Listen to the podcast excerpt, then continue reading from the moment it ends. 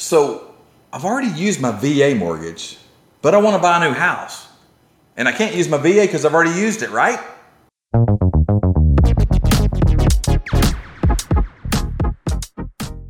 Hey friends, it's Todd and it's time for another Toddcast. That's right, the Toddcast, where we talk all things mortgages at a really fast pace. It's not your mom and dad's old podcast, it's the Toddcast. Today, we're going to talk about types of mortgages and if you can use the same type of mortgages over and over. I had a call the other day from someone who had used uh, the VA mortgage, their VA benefits, their VA mortgage eligibility to purchase the home they were in. And they were really concerned because they didn't have a ton of down payment money.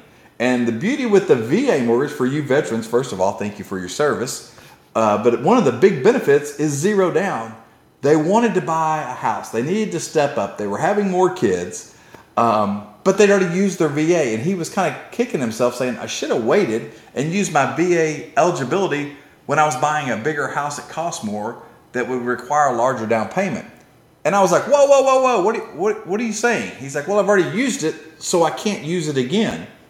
And that is not correct. The reality is your eligibility can be restored if you sell that first house. There are some folks that have been able to buy two houses on the same eligibility Mind you, they had to be fairly small loan amounts, but still, you can use your VA uh, benefit, which means zero down for the veteran, over and over and over, assuming you sell the house that you used the old the first time. So you bought a house with VA, you sell that house, you buy a new house, you can use VA again, still zero down.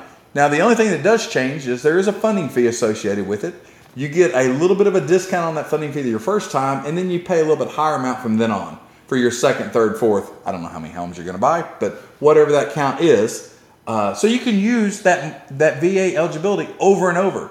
So if someone told you you can't do that, that is not good information. That's why you need to reach out to a mortgage professional. You may have one that you deal with all the time. Use someone that's versed in doing VA and government type loans. If you don't, Call the team at Crosspoint Home Loans. We're here to help. There are no dumb questions. You're going to find our contact information somewhere below. Feel free to call our team. We will answer your questions. If you use us, great. If you don't use us, that's okay. We want to make sure you, that you have all the right answers. So it's not just VA. I've heard a good friend of mine that works in this industry out of state had a, a borrower call her and say, Hey, I've got an FHA mortgage in the past, so I can't do that again. Not true. You can do VA multiple times. You can do FHA multiple times. Obviously, you can do conventional. There is not a one and done mortgage out there that I know of. From the non QM jumbo bank statement, you whatever you come up with, there's not one out there that I know of after 30 years in this industry that you can only use one time. So there are mortgage types that might benefit you more at different points in your life but just because you've used one doesn't mean you can't use that same type of mortgage again. So don't fall into that trap. Also, don't fall into the trap that it takes that a conventional mortgage takes a ton of money down. It doesn't take 20% down. Your mom and dad might have told you that or your grandfather.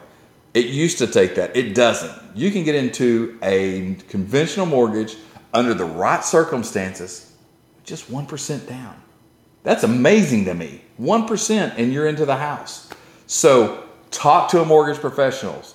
This market is ever changing. It's not the same today as it was a week ago.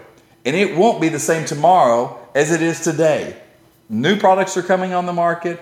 Um, new trends are starting.